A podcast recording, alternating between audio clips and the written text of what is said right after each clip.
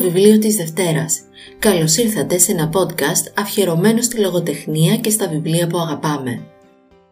Γεια σας! Σήμερα θα σας μιλήσω για ένα βιβλίο που έχει άμεση σχέση με την επικαιρότητα και όσα συμβαίνουν στη Ρωσία και την Ουκρανία.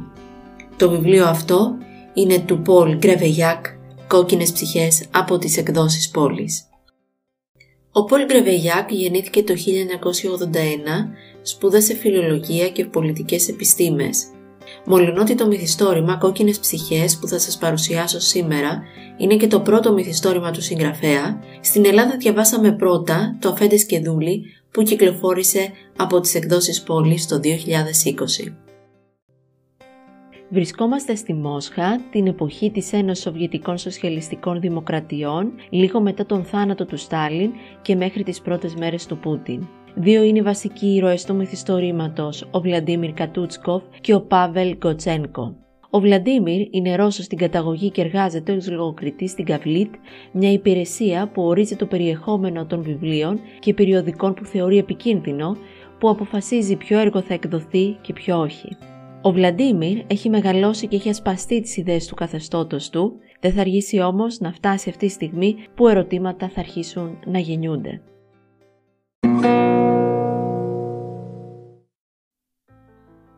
Βγήκε με μεγάλη δυσκολία από το σειρμό. Στον καθαρό αέρα το ξαναδιάβασε.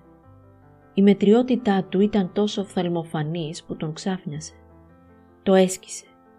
Σκέφτηκε πως δεν είχε κανένα ταλέντο, ήταν φανερό και πως καλά θα έκανε να περνούσε στην άλλη μεριά του ποταμού. Ξανασκέφτηκε όλες εκείνες τις κούφιες λέξεις που είχε σκορπίσει παντού από παιδί σε τετράδια τραπεζομάντιλα, διαλυμένα, σπιρτόκουτα, φακέλους που είχαν σωθεί από τη φωτιά, στην πίσω πλευρά φυσών που είχε βουτήξει από εκείνες που κολούσαν στους δρόμους. Τι σπάνιο είδος που ήταν το χαρτί τον καιρό του πολέμου, τι να καταλάβει ένα παιδί για τον μεγάλο πατριωτικό πόλεμο; Ξανασκέφτηκε τον πατέρα του, καθηγητή, παρασημοφορημένο με τα θάνατον με το μετάλλιο για την υπεράσπιση της Μόσχας. Σκέφτηκε τη μητέρα του, δασκάλα, τις οποίες στις εκδηλώσεις περιφρόνησης έπρεπε κάθε μέρα να υπομένει και τις οποίες εκείνη τις δικαιολογούσε υπεκφεύγοντας, λες και κάποια κατάρα τον είχε οδηγήσει να γίνει λογοκριτής, ενώ είχε κάνει τα πάντα για να ικανοποιήσει εκείνη, φτάνοντας στο ύψος του συγγραφέα. Από τότε που της είχε ανακοινώσει την απόφασή του να δεχτεί μια θέση στο τμήμα λογοτεχνικών και εκδοτικών υποθέσεων, γνωστό από τους περισσότερους με το ακρονίμιο Γκλαβλίτ. Έσκησε το ποίημα χωρίς δεύτερη σκέψη και μπήκε στο επιβλητικό κτίριο, όχι μακριά από το Κρεμλίνο, όπου θα δούλευε για τα επόμενα 35 χρόνια. Η καρδιά του χτυπά είναι ένας Σοβιετικός γεμάτος βεβαιότητες με τις οποίες τον έχει αναθρέψει το καθεστώς και τον καταλαμβάνει μια ειλικρινή υπερηφάνεια στην ιδέα πως θα αγωνίζεται με τον τρόπο του για τον θρίεβο του σοσιαλισμού, τη μεταμόρφωση της ρωσικής κοινωνίας μέχρι τα βαθύτερα θεμέλια της. Μια συγκινητική ανάμνηση αναδύθηκε ξανά σαν το αγκίστρι μιας ξεχασμένης πετονιάς που τσιγκλάει ξαφνικά το καλάμι η συγκλονιστική ανάγνωση της νέας φρουράς με την οποία ανακάλυψε στα 16 του χρόνια τι σημαίνει να δίνεις τον εαυτό σου για την υπεράσπιση της πατρίδας, για την οικοδόμηση του σοσιαλισμού. Αν μπορούσε να εμποδίσει τέτοια βιβλία να χαθούν μες στον σωρό από τις ανοησίες που γράφονται καθημερινά, τότε θα είχε φανεί χρήσιμος. Μηχανικός ψυχών, όχι επικεφαλής ασφαλώς, μα μηχανικός ψυχών με τον τρόπο του, κάτι σαν εργολάβος ψυχών, αν προτιμάτε. Όπως και να έχει αυτά σκέφτεται την ώρα που δρασκελίζει με αποφασιστικό βήμα το κατόφλι της Γκλαβλίτ. Στο ασανσέρ όμως, μια πλευρά του Κατούτσκοφ το ξανασκέφτεται ή μάλλον συνεχίζει να ανακαλεί στη μνήμη του σαν νεράκι τη νέα φρουρά. Και αυτή η πλευρά του σκέφτεται πως προτιμούσε πολύ περισσότερο την εκδοχή του 1945 από εκείνη του 1951 που αναθεωρήθηκε με διαταγή του Στάλιν ο οποίος κατέκρινε τη σχετική απουσία του κόμματος στην αρχική εκδοχή του μυθιστορήματος. Ο Βλαντίμιρ Σεργέγεβιτς Κατούτσκοφ γεννήθηκε μια μουντή μέρα του Μαρτίου του 1930 στη Μόσχα. Η μητέρα του επέμενε να τον ονομάσουν Βλαντίμιρ προς τιμή του Μαγιακόφσκι. Ένα μήνα μετά ο Μαγιακόφσκι αυτοκτόνησε και δημοσιεύτηκε η πράξη γεννήσεως των Γκουλάγκ.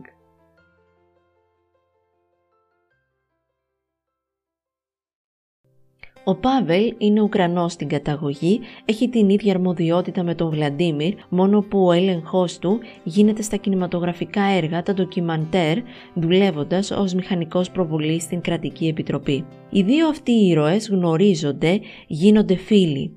Μια φιλία χτίζεται μέσα από δοκιμασίες. Οι δύο αυτοί ήρωες φαίνεται να μοιάζουν, στην πραγματικότητα όμως ο Βλαντίμιρ βρίσκεται σε ευνοϊκότερη θέση, μιας και γνωρίζει τον τρόπο να είναι ευέλικτο σε αντίθεση με τον φίλο του, που τα δύο χαρακτηριστικά του, η ακαιρεότητα και η αφοσίωσή του θα τον καταστρέψουν. Και φυσικά, όπως όλοι οι ήρωες, έτσι και αυτοί έχουν πάθει και λατώματα, όπως θα διαπιστώσει ο αναγνώστης. Η φιλία των δύο ηρώων θα σημαδευτεί από την εμφάνιση ενός συγγραφέα του Μιχαηλιούτσιν, ένα συγγραφέα που κανείς δεν γνωρίζει, ωστόσο τα δύο βιβλία του προκαλούν την KGB. Οπότε το βασικό ερώτημα που γεννιέται είναι ποιος είναι αυτός ο συγγραφέας και γιατί ο Πάβελ συλλαμβάνεται εξαιτίας αυτού θέλοντας να προστατεύσει τον φίλο του; Ο Πάβελ Ιβάνοβιτς Κολτσένκο είχε γεννηθεί τον Απρίλιο του 1931 σε μια εποχή όπου είχε ήδη αρχίσει να δείχνει τα δόντια του αυτό που αργότερα θα ονομαζόταν Κολοντομόρ. Ερχόταν από τη μακρινή, από την πανάρχια Ουκρανία, αγροτική κοιτίδα της Ρωσίας. Ήταν ορφανός και από πατέρα και από μητέρα, γιατί καθώς είχαν στην κατοχή τους μια γελάδα και δυο κατσίκες, τους είχε αποδοθεί ο ατιμωτικός χαρακτηρισμός κουλάκος. Προχώρησαν όσο καλύτερα μπορούσαν στην αναγκαστική απολωτρίωσή τους και έτσι η μικρή οικογένεια βρέθηκε γρήγορα στους επαρχιακούς δρόμους της περιφέρειας του Ντνεπροπετρόφσκ, όπου θέριζε η πείνα. Οι γονείς του Πάβελ θυσιάστηκαν για εκείνον. Έφτασαν πολύ αργά στην Οδυσσό, όπου ο πατέρας του είχε μια μεγάλη αδερφή. Η θεία του ήταν εκείνη που τον μοίησε από νωρίς στο σινεμά, μα γρήγορα το μετάνιωσε. Ο Πάβελ ανυπάκουος το έσκαγε συχνά και όταν δέκα χρονών περίπου, ενώ το είχε σκάσει, τον είχαν γοητεύσει τα τόσο γνώριμα σκαλιά που κινηματογράφησε ο Άιζενστάιν στο θωρηκτό Τέμκιν, ήξερε πια πως ήθελε να ζήσει από το σινεμά. Ο αναγνώστης στις σελίδες αυτές του μυθιστορήματος βρίσκει αναφορές σε σημαντικά ιστορικά γεγονότα και ενδεικτικά αναφέρω την άφηξη του Γκαγκάριν στη Σελήνη, το χτίσιμο του τείχους του Βερολίνου, το ατύχημα στο Τσέρνομπιλ, αλλά και πολλές αναφορές σε συγγραφείς, ποιητές, σκηνοθέτες όπως ο Ταρκόφσκι, ο Πουγκάγκοφ, η Αχμάτοβα. Όλες αυτές οι αναφορές καταδεικνύουν τη συγγραφική ικανότητα του Γκρεβέγιακ να προσφέρει στο αναγνωστικό κοινό ένα μυθιστόρημα όχι μόνο κοινωνικό, αλλά βαθιά πολιτικό και ιστορικό. Στη Μόσχοβα έπεφταν ήδη τρεμάμενοι σπινθήρες. Το παχύ βασίλειο της νύχτας διαλυόταν πολύ γρήγορα και αμέσως φάνηκε σε όλους εκείνους που έχουν κιόλας σηκωθεί πως η αναπόφευκτη δύναμη της αυτοκρατορίας της δεν ήταν παρά μια απάτη. Το φεγγάρι, στο τελευταίο του τέταρτο, έριχνε σκαρφαλωμένο στον ουρανό την αραχνοήφαντη σκιά του και μετά αποτραβήχτηκε σιγά σιγά. Ή, όπως λέμε στα ρώσικα, την έκανε. Την ίδια στιγμή ο Κατούτσκοφ έτρωγε μια γερή σφαλιάρα. Ο ανακριτής είχε σηκώσει τα μανίκια. Κάπνιζε βάζοντας το τσιγάρο στις άκρες των χιλιών του που ήταν χοντρά, κρατώντας το τσιγάρο ανάμεσα στον αντίχειρα και τον δίκτυ και αφήνοντάς το να καίγεται μέσα στην κούρμπα που σχημάτιζε η παλάμη του, συνήθεια που είχε αποκτήσει στη Σιβηρία προσπαθώντας να ζεσταθεί και που έκτοτε δεν την αποχωρίστηκε ποτέ πλησίασε τον Κολτσένκο που ήταν με τα εσώρουχα, με το πρόσωπο μπλαβί, καθισμένο σε μια σιδερένια καρέκλα, με τα χέρια δεμένα πίσω από την πλάτη του και του γλίστρισε το τσιγάρο ανάμεσα στα χείλια. Είπε στα ουκρανικά με την βαριά προφορά του Ντομπάζ. Είμαι κι εγώ από εκεί. Κάθισε σταυροπόδι, τα μεγάλα του χέρια να κουνιούνται ανάμεσα στους χοντρούς του μυρούς και κανείς δεν θα περίμενε τόση ευληγησία από έναν τόσο κοντόχοντρο τύπο. Δίπλα του ένας κουβάς γεμάτος νερό μέσα στον οποίο ήταν βουτυγμένη μια πετσέτα για να μπορούν να χτυπάνε χωρίς να αφήνουν ίχνη. Ο ανακριτής είχε μάθει αυτή την τεχνική κατά τη διάρκεια της στρατιωτικής του θητείας. Το ύφος του όμως έδειχνε να μην τον νοιάζει αν θα αφήσει ή όχι ίχνη. «Δεν μου είναι ευχάριστο να σε αναστατώνω, ξέρεις». Σηκώθηκε και πήγε να ξαναπάρει το τσιγάρο από το στόμα του Γκολτσέγκο. «Έλα, μπορείς να μιλήσεις. Είναι πολύ απλό. Μια λέξη αρκεί. Και όλα αυτά θα έχουν τελειώσει. Η λέξη, αυτή είναι το πιο σκληρό απ' όλα. Πίστεψέ με. Κούνησε το κεφάλι του, πεπισμένος για αυτό που έλεγε. Ήθελε να δείξει στον Γκολτσέγκο πως ήταν άνθρωπος με πείρα, πως ήταν εκεί για να τον βοηθήσει. Μετά υπογραφή. Αυτά είναι λεπτομέρειες. Ο κακεμπίτης τράβηξε μια τελευταία ρουφιξιά από το τσιγάρο του, μετά έσβησε τη γόπα με το τοκούνι του.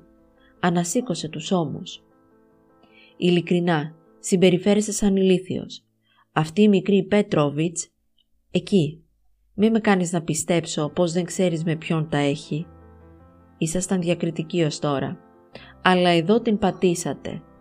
Τα πριβές μαδάκια και όλα αυτά Έδιωξε με το χέρι του τον αέρα με μια κίνηση που δήλωνε πως προτιμούσε να μην μιλήσει για την προβολή δημόσιας εδούς.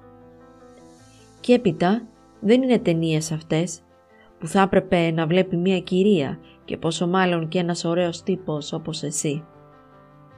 Πλησίασε το πρόσωπό του πραγματικά πολύ κοντά στο πρόσωπο του Γκολτσέγκο, του οποίου ευτυχώς είχε σπάσει μύτη του και έτσι δεν χρειαζόταν να υφίσταται τη μυρωδιά του χοιρινού λίπους που ανέδιδε ο ανακριτής. «Άκου, μεταξύ μας, παράτατα. Ο Βασίλευ σε παρέδωσε». Μέσα από τα πρισμένα βλέφαρά του, ο Γκολτσέγκος σήκωσε τα μάτια του, κόκκινα και κλαμμένα. Και αρκετά ευδιάκριτα για να προκαλέσει τον ανακριτή ένα βλέμμα παρέτησης, λέει. «Δεν τον γνωρίζω τον Αντών Βασίλευ. Ήταν τώρα τρεις μέρες που ο μηχανικός προβολής επαναλάμβανε το ίδιο πράγμα. Καλά. Ξέρεις, εγώ τα βιβλία και όλα αυτά τα πράγματα δεν τα καταλαβαίνω. Δεν με ενδιαφέρουν, δεν μπορώ καλά-καλά να καταλάβω ποιον μπορεί να ενδιαφέρουν. Ειλικρινά, ο περισσότερος κόσμος δεν ασχολείται με τέτοια πράγματα. Το ξέρουμε καλά στα μέρη μας, έτσι δεν είναι; Πραγματικά δεν υπάρχουν και πολλοί άνθρωποι σαν και σένα. Ειδικά σε μια τόσο μεγάλη χώρα όπως η δικιά μας. Λοιπόν, εμένα δεν με νοιάζει, δεν είμαι ειδικός. Αυτή η τύπη όμως πάνω έδειξε με το δάχτυλο το ταβάνι και έβγαλε ένα σφύριγμα θαυμασμού. Αυτή η τύπη έχει μου εμπιστοσύνη, ξέρουν ένα σωρό και αν αυτοί οι τύποι μου λένε πως το Miss Γκουλάνγκ και το κόκκινο σύννεφο τα έχει γράψει ο ίδιος άνθρωπος, τότε λοιπόν είσαι ο Μιχαήλ Λιούτσιν έτσι δεν είναι; Ο Πάβελ Κοτσέλκο αναστέναξε βαθιά. Λοιπόν, ας τα πάρουμε πάλι από την αρχή. Εσύ είσαι ο συγγραφέας του Μις Γουλάνγκ, έτσι δεν είναι.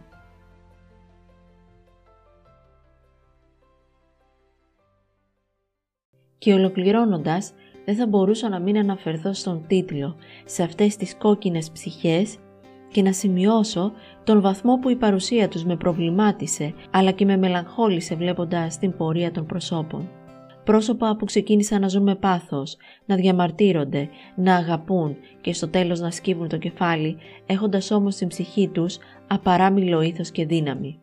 Χρονικό της πολιτικής, κοινωνικής και πνευματικής ζωής στη Σοβιετική Ένωση, οι κόκκινες ψυχές είναι πρωτίστως ένα εντυπωσιακό μυθιστόρημα, πυκνό και συναρπαστικό, Στη μεγάλη ιστορία του κόσμου υπησέρχεται η καθημερινή ζωή του συντρόφου Βλαντίμιρ, μα και άλλοι χαρακτήρες πραγματική φανταστική, όλοι αξιαγάπητοι και μυστηριώδεις. Ένα εξαίσιο βιβλίο, ο ήρωας του οποίου δεν είναι ούτε ο Κατούτσκοφ, ούτε ο Σολζενίτσιν, αλλά η ίδια η λογοτεχνία. Le Figaro κόκκινες ψυχές του Πολ Γκρεβεγιάκ σε μετάφραση της Στέλλα Ζουμπουλάκη. Κυκλοφορεί από τις εκδόσεις Πόλις.